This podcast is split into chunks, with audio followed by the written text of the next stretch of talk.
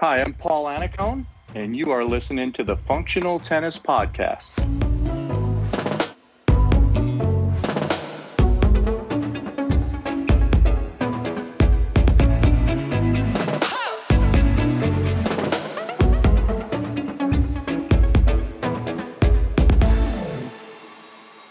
Welcome to episode 60 of the Functional Tennis Podcast.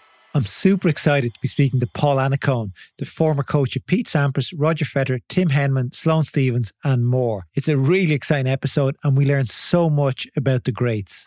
Before we kick off, I'd like to announce our new podcast sponsor, Slinger. Slinger make the awesome Slinger bag, which is all the rage lately. It's a portable ball machine which you can easily transport between the courts and home and has a five hour battery life. I've used it personally and love it. And I've seen many pros posting about it on their social accounts with great feedback. We've a short video about it, which you can check out over at our Instagram account, Functional Tennis.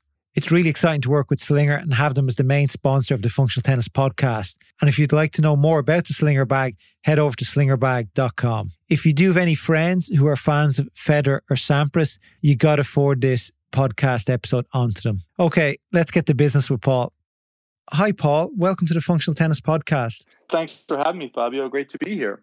Uh, it's, uh, it's unbelievable to have you on here. Such a, a legend of the tennis world. And yeah, it's a real pleasure. So thanks a lot. How about we start off, first of all, with just talking about your day job right now. You're working with Taylor Fritz at the moment. Well, I, I'm lucky. I've got a few different day jobs. but uh, in this uh, crazy environment we're living in, it's good to have a few different ones, I think. But yeah, I, I coach Taylor Fritz. David Nainkin coaches him as well with me. David works for the USTA. Uh, he's been working with Taylor for five years now. Uh, David is a terrific coach and has been really instrumental instrumental in helping Taylor get into the top 25 in the world. And uh, we joined ranks three years ago, and uh, we've been working in concert since then. It's been a it's been a great run. I'm really enjoying it. Um, I also do commentary for the Tennis Channel, so uh, I get to spend a lot of time doing what I love, which is watching tennis and seeing the best tennis players try to compete against each other in the most pressure packed arenas in the world. So for me, that's that's really a lot of fun, um, and uh, you know I, I, I, really enjoy it. And I also do uh, a little bit of work for Craig Tiley, who's the chief executive for Tennis Australia. Do some consulting stuff for him. So uh, that keeps me busy. That keeps me busy. It keeps me out of trouble, Fabio. That's really important to keep you out of trouble, I'm sure. Absolutely. We had Craig on here about 10 episodes ago. Great chat with him, and he gave us some great insights into how he ended up at the Australian Open, how he and his the fun he has there running it. So really good guy. So how's how's things going with Taylor right now? Are you going to be going to the US Open? I, am not actually. Um, we've uh, spent a lot. He's probably sick of me by now anyway. we've spent a lot of time together in the last kind of uh, let's see, April, May, June, July, last four months, we've uh, seen a lot of each other, and I'm sure he's uh, happy to have a little break from me. So he's going to the U.S. Open uh, with David Nainkin, Uh, they're both there already, and uh, Wolf uh, Wolfgang Oswald is his physio, who's absolutely priceless, just amazing physio. Does such a great job working with Taylor's body, um, keeping him fit. Um, Taylor's strength and conditioning coach. Amoila uh, Caesar lives out here in Los Angeles, and and and uh, Caesar's here right now with me. We're staying home, but um, Nanks is there with Wolf, and uh, Taylor is feeling fit and had a couple good days of practice already, so he's feeling good.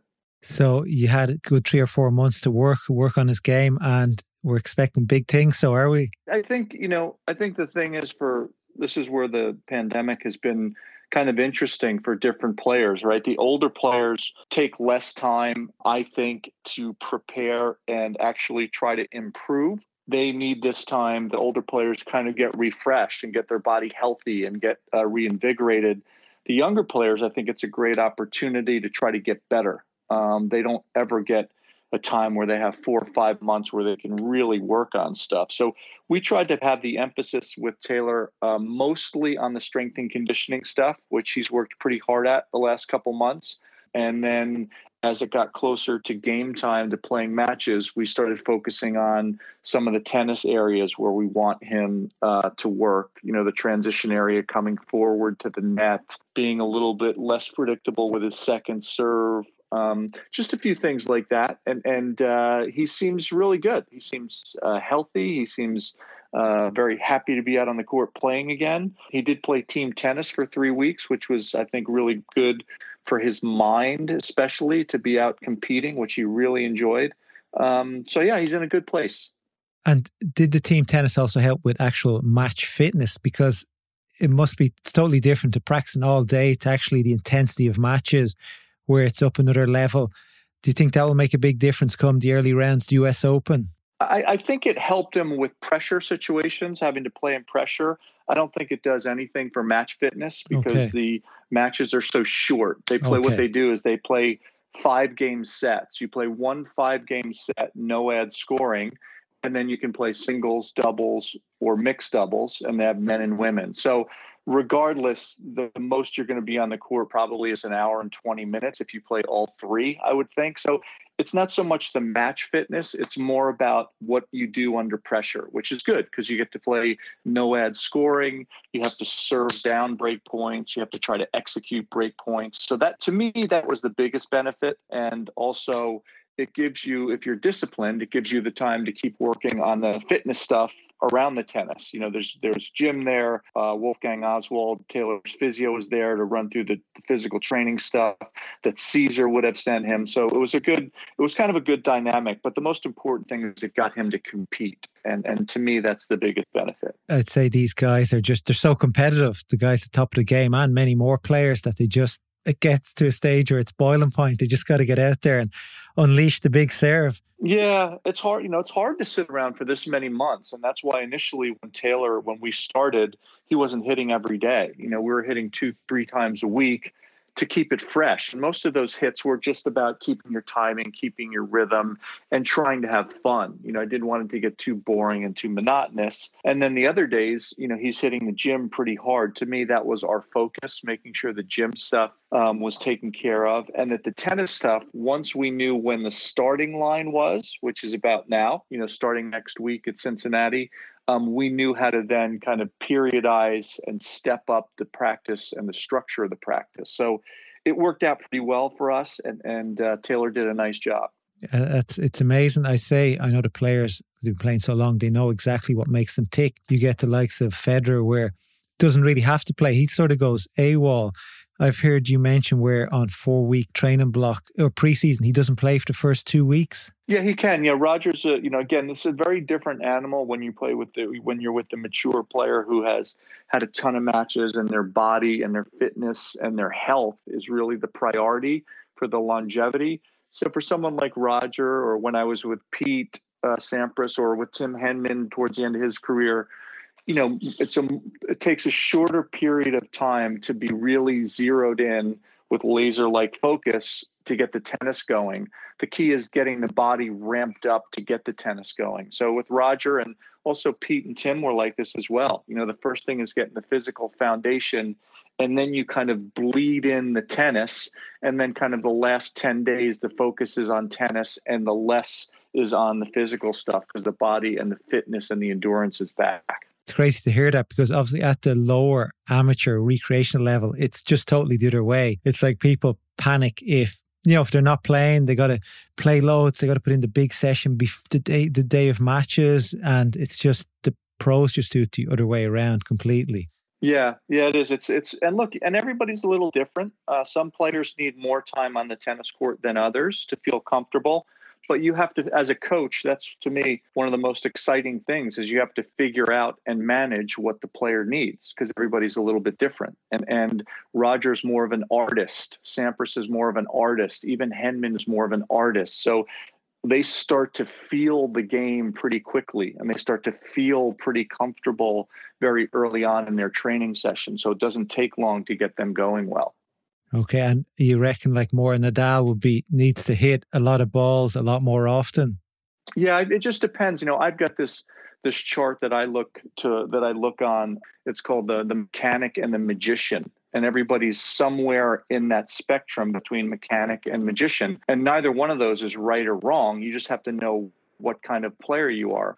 Maybe somebody like Rafa Nadal is more of a mechanic. He likes to get a lot of repetition in, so he needs more repetition to feel comfortable with his tennis game. A guy like Federer is a magician and, and he needs less to get geared up and, and to get going. And it took me a long time to kind of figure this stuff out. And uh, to be honest with you, Fabio, here comes a shameless plug, but I, I wrote about this in my book. Uh, I wrote a book a few years ago called Coaching for Life. And I think that that's one of the most important things is understanding what kind of a player, what kind of a person, what kind of an athlete you are to then structure how you should prepare.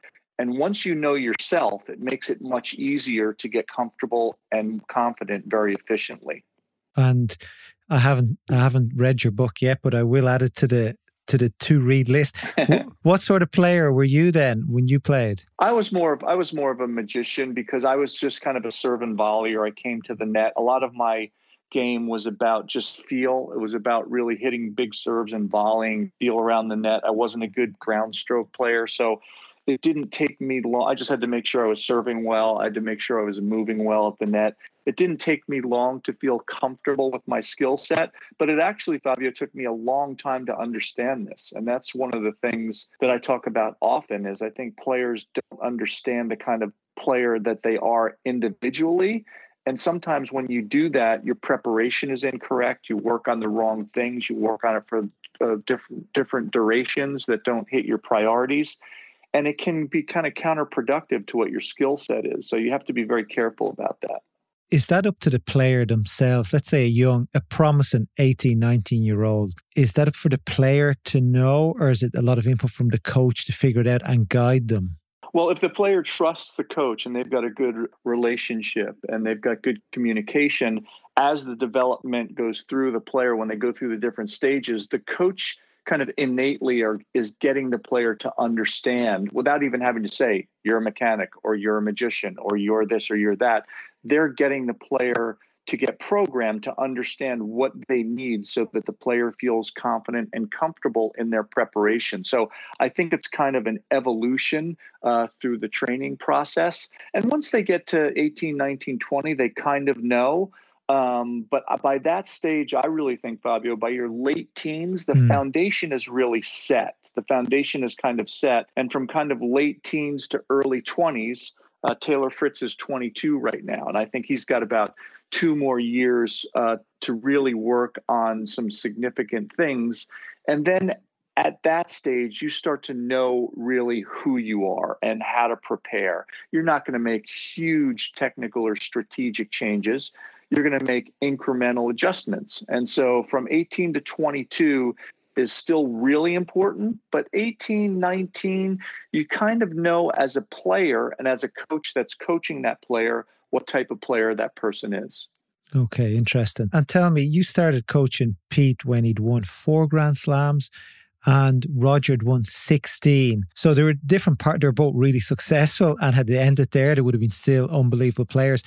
But what was different going into each player there? They're very different people, you know, Fabio, and that's why I love tennis coaching. It is, you know, my philosophy about coaching an individual. The unique thing is the coach has to conform to a different player's mentality. In other words, everybody's different. Roger was pretty happy to chat about tennis. Pete wanted to have his information in a really short period of time. Tim Henman could talk about it for a long period of time. Um, they like to hear the delivery of the messages in a different way. So you kind of have to be creative with the content that you're giving them. You have to understand how the player operates best and then you have to get across what you want to say the way they need to hear it. So to me, that's the challenge as a tennis coach. And, and I've been very fortunate because I've had uh, a number of very good t- uh, coaching mentors. And I've also had great players who were really receptive. And, and if you have a great player who can hold a mirror up and understands themselves, the coach is going to learn as much from the player as the player does from the coach. So I learned a ton from Sampras, a ton from Henman, a ton from Roger, a ton from Sloane Stephens in nine months.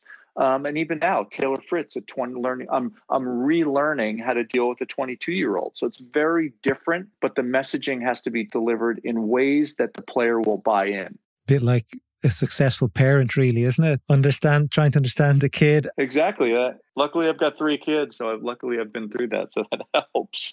The player's obviously a bit older, so a bit more challenging, I'm sure. Taylor would be very headstrong. Yes, Taylor's actually, to be quite honest, is probably more challenging to coach than Pete or Roger or Tim. Doesn't make him better to coach or worse to coach. He's just more challenging because he's probably more headstrong than any of those players. And in many ways, that's a huge asset for Taylor. That's why I love that part of him because I know that he will relentlessly compete.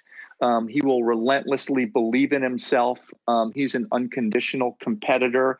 He's an unconditional problem solver. But then there are times where you're trying to get a philosophy or a strategy across where he pushes back pretty significantly. That's a challenge. I mean, it's a good challenge, but it's a challenge as a coach because you have to spend time trying to get him to buy in. And, where Roger and Pete and Tim Henman were very strong and really opinionated, they were actually a little easier to kind of get them to buy into stuff than Taylor. Um, but as a coach, I like that part of Taylor. I just have to make sure we manage it the right way so that he's still open to learning and understanding new philosophies and strategies. So David Nainkin and I spend a lot of time kind of communicating together to try to figure out the best way to get the messages across. That goes back to what I said about understanding different ways to deliver messages to players. And do you think in Taylor's situation it's related to age at all? He's a bit younger. I think so, right? You know, you think so, Fabio. But also, you would think while you're younger, you would be more open minded to people with experience. Um, I actually think that, um, you know, player, I mean, how do you go? And when I started with Roger, how do I go and convince a 16 time major champion to do something that he hasn't done before? Or to try to buy that's a that's a challenge. I mean, he's won so much that you better be pretty good about the information that you're delivering and you better be pretty clear about how you're going to get your message across to them to get them to buy in. Whereas you would think a younger player would be like, wow, okay, I've got to learn this, I've got to learn that. But then the inexperience and maybe the immaturity, that's where it jumps in and they fight you a little bit.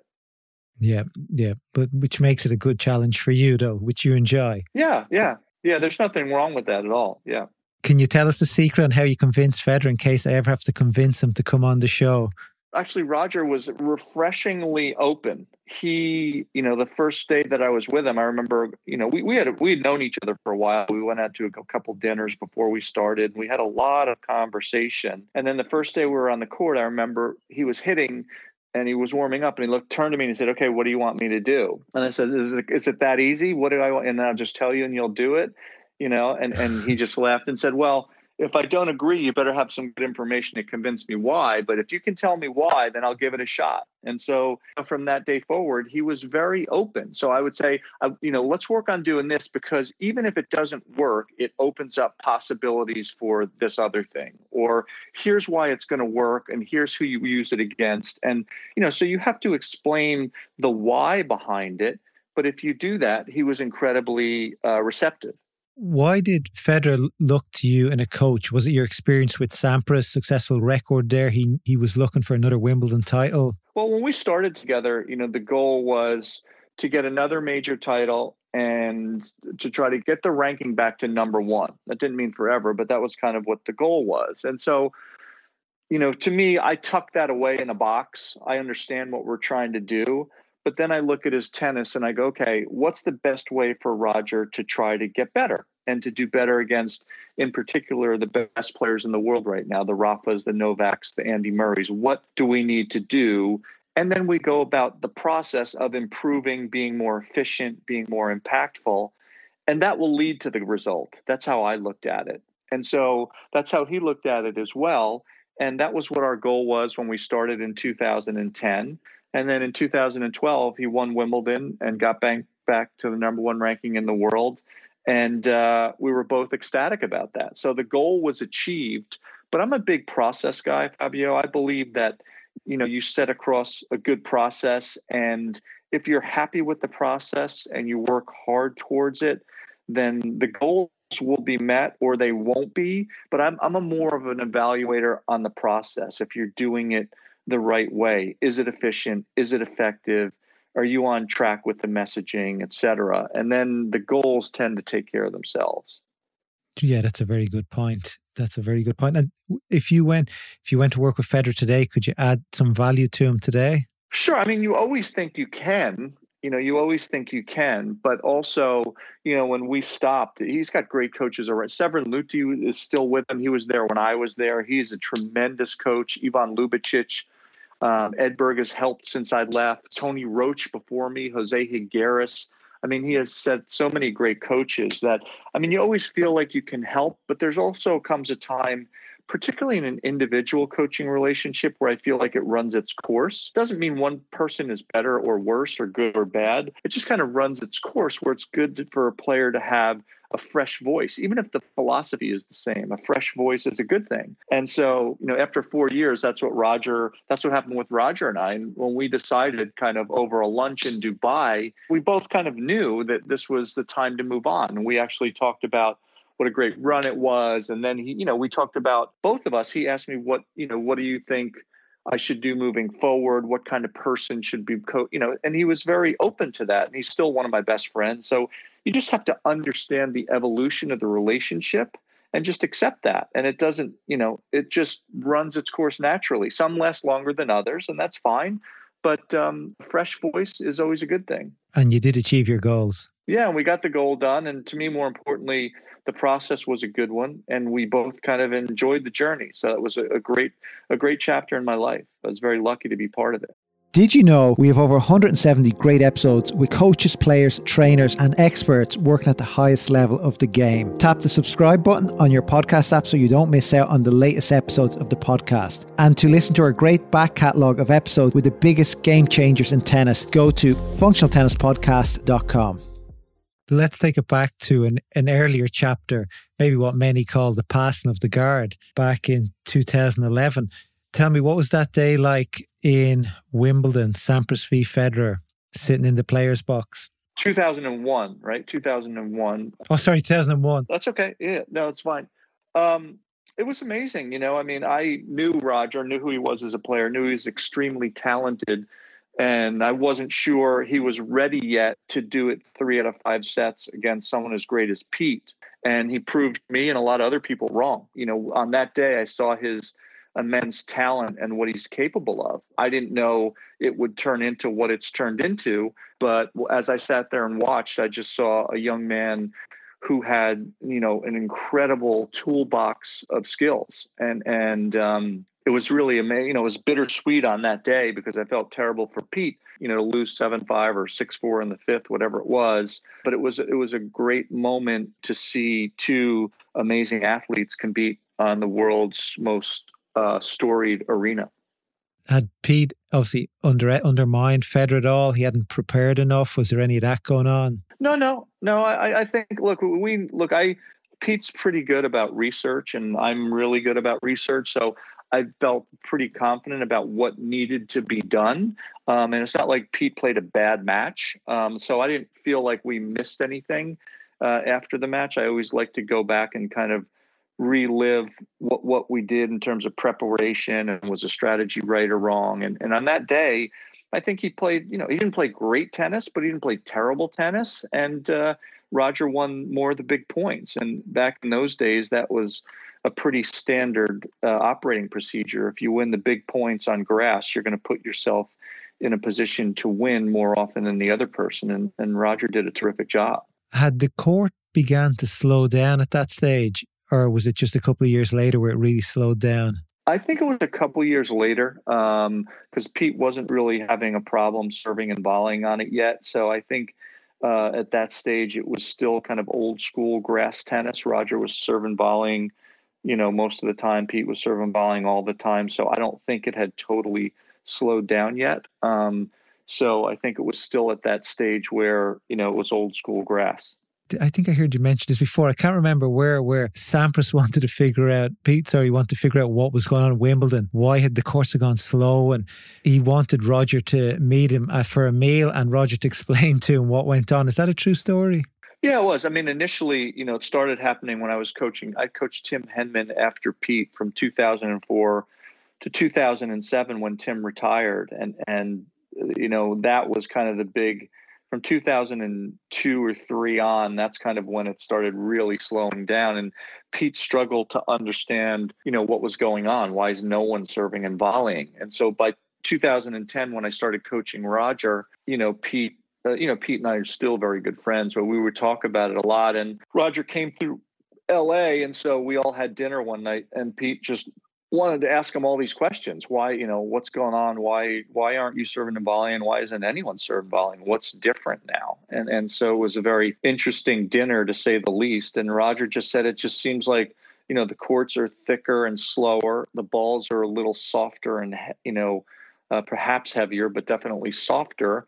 And people are playing from the baseline now because they can move better now uh, on the grass. The grass is better and because you know of the strings and the technology and everything that's gone on it's easier to return and easier to hit passing shots from positions that you're not in good position on the court than it used to be so when you combine all those things the court surfaces the kind of athletes the balls um, and the technology it makes it more difficult to serve and volley and that you know that was the evolution of the game that started probably in I don't know, 2001, 2002, and it's been that way ever since. So it was an interesting dinner, and I think Pete felt pretty comfortable hearing, you know, hearing all this from Roger, but he just really didn't understand how all that could happen. Well, that must have been a, a great conversation, a great meal to be at. It was a great meal to be a fly on the wall, I'll tell you that. They probably don't happen enough, those meals. Yeah, exactly. And do you think the likes of Wimbledon would ever change up the grass, speed it up again, get it more exciting? I don't I don't know. I think it's a you know, if you look at the game in general, there is, you know, it's become more homogenized with style of play, you know, and I think that, you know, it's not just Wimbledon. All the fast courts aren't as fast. All the fast balls aren't you know as fast as they used to be the slower balls aren't as slow there's a middle ground for everything and I actually believe that's one of the reasons, alongside of the bigger reason, which is the immense talent of Federer Nadal and Djokovic. But that's one of the reasons why they've been so dominant, is because there is less volatility in the environments that they play in, in terms of conditions and court speeds. So when there's less adaptation that's necessary in three out of five sets, the people that are a little bit better are going to win a lot more often. And and that's kind of a, a, little bit of a summary. They're you know these guys are the most talented players arguably that have ever played the game. So they're definitely great but there's very few you know big changes. In other words you know Rafa goes into Wimbledon he can kind of play from the back of the court if he plays from the baseline if he plays on the baseline you can play from the back of the court and there's not as many there's a few. There's a, a couple: Ivo Karlovic, John Isner, Reilly. But there's not that many outliers at Wimbledon that you would have to deal with that would be so different. Whereas, you know, Sampras's era, he goes to the French Open where it's slow and heavy, and he's got to deal with Sergi Bruguera yeah. and Muster. The variation was more significant back then than it is now. So I don't think the top players, I don't think any of the players have to adjust as much anymore. And with a lack of variation in conditions and and court surfaces and the environment, the best players are more likely to dominate. Uh, they these guys are so great; they would probably dominate anyway, but they are less vulnerable, in my opinion. Yeah, it makes the gap bigger, and it does take away a bit of excitement that you would get with the different change of surfaces and whatever else. But can you tell me, Paul, like from working with these great players, uh, as we mentioned, Sampras, uh, Henman, Federer, Sloane Stephens. Can you give our listeners an insight in the training of these guys? Like, how hard do they train? How much detail goes into their training? Oh, look, it, it you know now it's like everything else. It's so um, detail oriented. You know, in terms of when you do your strength and conditioning, when you do your tennis, how much time you need for recovery, uh, the dietary stuff. It's it's a it's a business, and these guys are professionals. And depending on what's going on in the year, that will tell you how much they work on their tennis, how much they work on their training off court, and how much is rest and recovery. And with the great players, they win so much that really their training blocks are very specific. For instance, Roger you know, would do a big preseason train in December in Dubai, you know, and that that would push him basically right up until the clay court swing. And then we do another little training block on clay to get used to the sliding and the dynamics on the clay. And then have a quick little training period, which was almost no time to get used to the movement for grass. And then you move right into the summer. So there's kind of th- there's one big one before the season, and then as the court changes, court surface changes, you kind of piecemeal a couple others together, and then you do another training block if you can after Wimbledon to get ready for the big summer heat session in the US on hard courts. I'm more pushing at their focus within a training session compared to do you find that the top guys could just focus in better, concentrate better, no messing? Yeah, I think Fabio, I think the difference is they're very specific. They really understand what they need to do and they're able to go out and execute that and feel pretty comfortable um, even in their days where they're not playing well or they're a little tired they don't they tend to not doubt themselves and that ability pays huge dividends when it comes to being under pressure when you're playing matches because you trust yourself in big moments because you've been through so much but their focus is much more laser like. I think they tend to be less reactionary to what happens on a given day. Um, and they tend to be kind of more pragmatic and professional about evaluating what's going on to get them to a certain point. So you could say they really focus on their long term goals. That's always yeah in front of them. Yeah. Yeah. They've got a great macro picture of what's going on. Well, just going to change subject here a little bit. Still talking about coaching, but we know now there's so many stats available. They've tennis players have mathematicians working for them or statisticians. Like, has your job got a lot harder or easier coming from, let's say, 1999 to 2020? Um, I don't know that I would say harder or easier. I, I would say different. Uh, now you have to mix and match all of the different areas, the analytics that you talk about, all the metrics that are used. And, you know, I definitely look at data, um, but I tend to like to drive things with more evaluation on the kind of player and the kind of person someone is. The art now, to me, the art is taking the science and plugging it in so that it makes sense. The, the challenge is doing that because if you use the science in isolation, I don't think it works. Just like if you use just a bucket of balls and don't use analytics, that's not going to maximize what you can do either. So the challenge now is the recipe, the ingredients, putting them together. And everybody has a different philosophy about that. And my philosophy is driven by the kind of player you're dealing with and kind of the game style and mental and emotional makeup of a player, and then using the numbers to reinforce what you want the player to understand to do better so that they can continue to improve. So it's a balancing of that. I don't I really don't feel like it's a harder or easier thing. I just think it's a new environment you're really getting all the information, as you saying, you're judging the player, type player they are, how to react, the information, and you're really using your experience then, putting it all together, and then you're coming out with the answer, the right answers, you hope. Yeah, that's the goal. Yeah, that's the goal. That is something else that came up a few weeks ago. We had Conor Niland, he's an ex Irish pro. He was talking about, he said ultimately 90% of a player win the match. It's down to the player. 10% is the coach, and players have to be more responsible and drive the bus themselves. That too many times they blame the coach. Would you, would you agree with that? Yeah, I think. Look, I, I think we're. Uh, I mean, every relationship's different. Every player-coach relationship is different. But look, you know, that's the one thing that I love about tennis is it's about the player.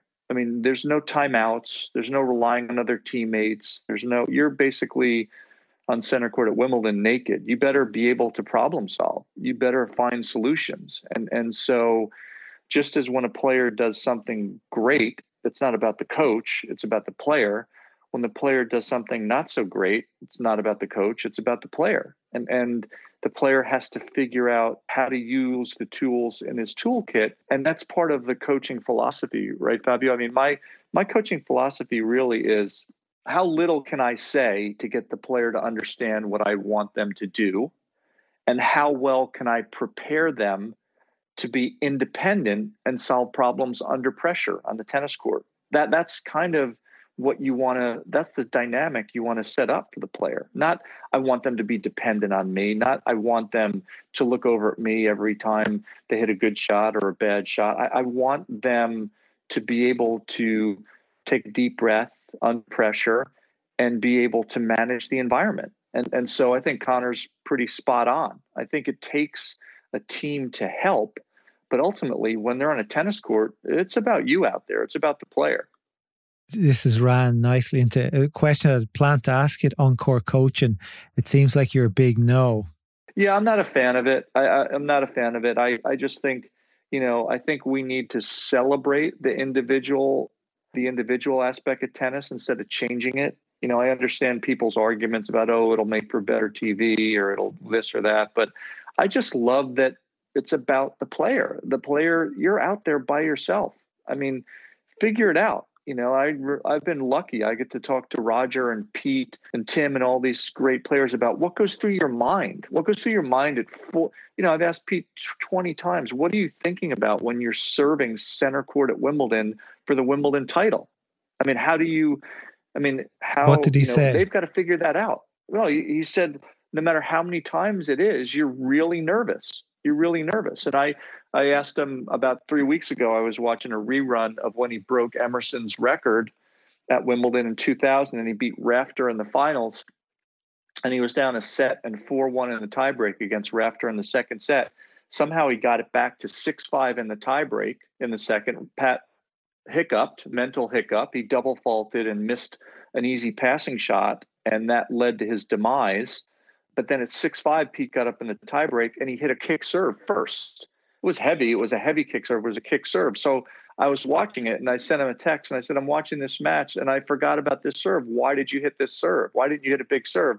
And he just wrote, you know, he said, he wrote, I was nervous, exclamation point. And that's a guy that had won 13, that guy that won 12 majors already. So that needs to be celebrated. So if you're a coach that's not coaching someone to be independent and to think about things under pressure, how do you deal with that? how do you deal with that feeling on the court? You look at your coach and what what are they going to do? I mean, that's a huge element of trying to maximize your talent no matter how good you are. You've got to figure out how to manage that stuff, just like managing a bad day, managing when your you know serve is off or when you've been fighting with your girlfriend or you lost your passport or you're injured or sick or whatever. You the players have to learn have the skills to learn how to do that.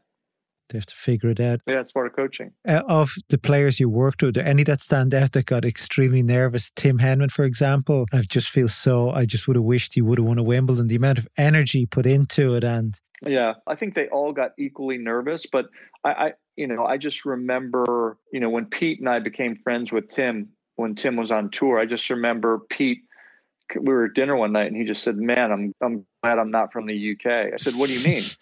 and and he goes, look at the newspapers. I mean, it is inc- you know how does how does Henders even play? I mean, it's unbelievable. You know, he's all over every newspaper for the month leading into the tournament, and then for as soon as it's over, it's a failure. And he goes, "How does he? That's that is an unbelievable." You know, Pete said, "When I'm in the states and I play the U.S. Open, there's a couple articles here and there, and I get on a couple talk shows. But NFL football's going on. It's the end of baseball. You know, tennis is not not in the same league in terms of being in a fishbowl as it was for Tim over there. And you know, people have said said to me, you know, what do you think of Tim's career? And I said, I would say he's the model of professionalism. If I wanted someone even more so than Pete and Roger, what are you talking about? And it's like Tim got to be four in the world. That that was Tim's talent level. He got to Wimbledon semis, I think, four times. That was his talent level. He wasn't quite as good as Pete, wasn't quite as good as Agassi or the you know the people that were beating him in his era or even Izovich. He wasn't quite that good. He was just below mm-hmm. that. So he maximized his talent and he had an individual goal of winning Wimbledon that heartbreakingly he wasn't able to do. But I think it was a success because he did everything he could possibly do in his power to win that tournament. And it didn't happen. So to me, that's a success. That's what I talked about earlier when I said the process needs to be the main goal. Because if the main goal is result oriented, you're setting yourself up to fail. And so Tim set up a lot of really good processes, had a couple of, you know, I think Pete beat him once or twice in the semis. That's not a bad loss. He could have beaten Ivanic, Ivanisevic in 2001 semi, but Ivanisevic won the title that year. So that's not a bad, I mean, so, you know, he lost to guys that were great. So I don't see any disastrous thing about that. I think it was a success. He probably can sleep well at night knowing that he did everything yeah. he possibly could to put him in the position to win. Yeah. Yeah, and Fabio, that doesn't mean he doesn't wish he did, did it. Of course no. he does, but I think he realizes he exhausted all his resources to try to figure out how to. Uh, so that's all you can do.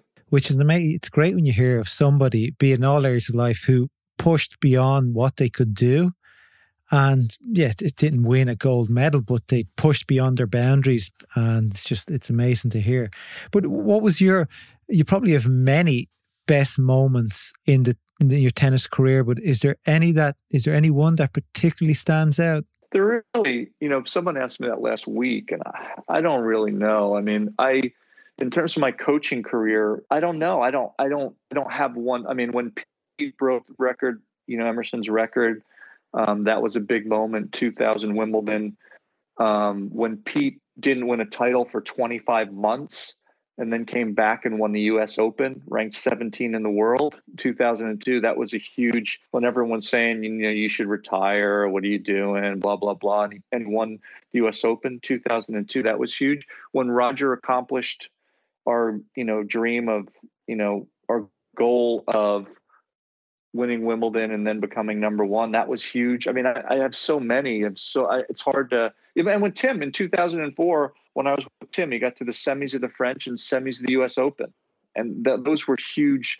Yeah, I mean, those were huge moments for him. So I, every, I've got, you know, I probably have 20, and I can't really differentiate that well too many of them. Any coach would just take one of them off. You could start selling them. Very lucky man. I'm a lucky man. And just a few, just a few more questions for you, Paul.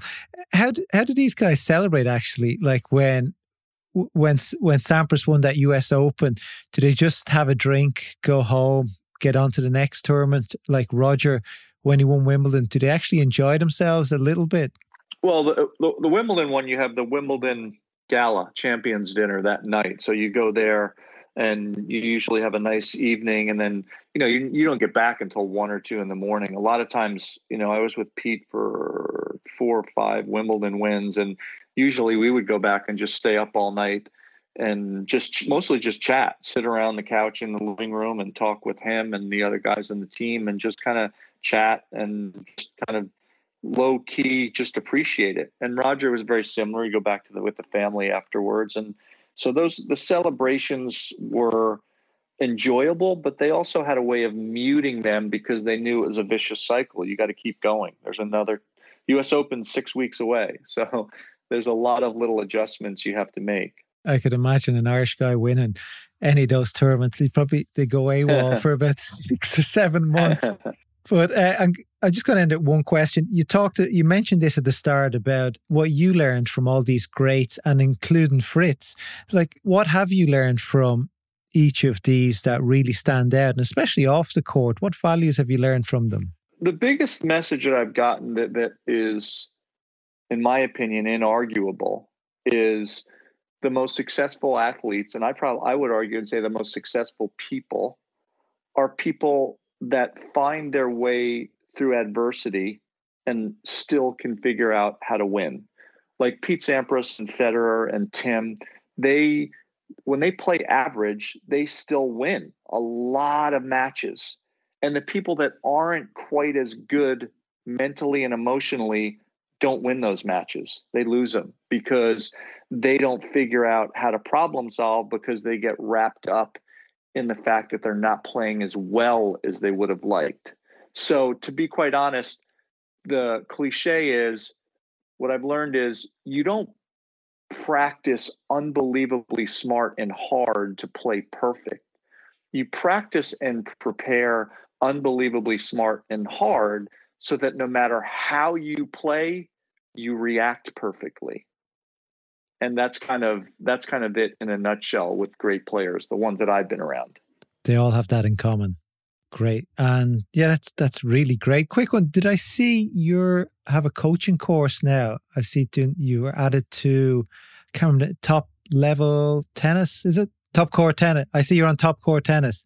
Yeah, it's an affiliation. We did some. I did some work with them uh, with Taylor in March, and I think they're doing a launch now. And I, I don't know exactly what the outroll of their whole program is. I know Brad Gilbert did some stuff, and Lindsay was there, Davenport, and Taylor. You know, there's a bunch of people that have done a bunch of stuff. I don't know exactly what the outlay of their top court um, program looks like, but uh, yeah, I participated in it, and that was a lot of fun.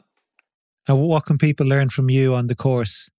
Well, I think they can learn about number one, practicing what your strengths are and understanding how to maximize what you do well. And that's kind of what my overall coaching philosophy is maximizing what you do well, accepting who you are, how you play, and then figuring out how to get the most out of it. Great. That that sounds exciting. But yeah, thank you very much, Paul. It's been an absolute pleasure having you on and hearing the stories. And yeah, thanks for all you do. And I, I know you jump on other shows as well and you put out this great information. And so your time even means more to me. And thank you very much. Fabio, thanks so much and good luck to you. And uh, hope things keep going well for the Functional Tennis Podcast. Enjoy it and uh, stay in touch. And thanks so much for your patience. Whoa, what an episode and what great insights into the greats. Thank you, Paul. Hope you all enjoyed and thanks for listening. Thanks to our new podcast sponsor, Slinger. And as mentioned earlier, if you know anybody who may be interested in listening about the greats, please share this episode with them. Until next week, get out there, get busy, get playing tennis. Goodbye.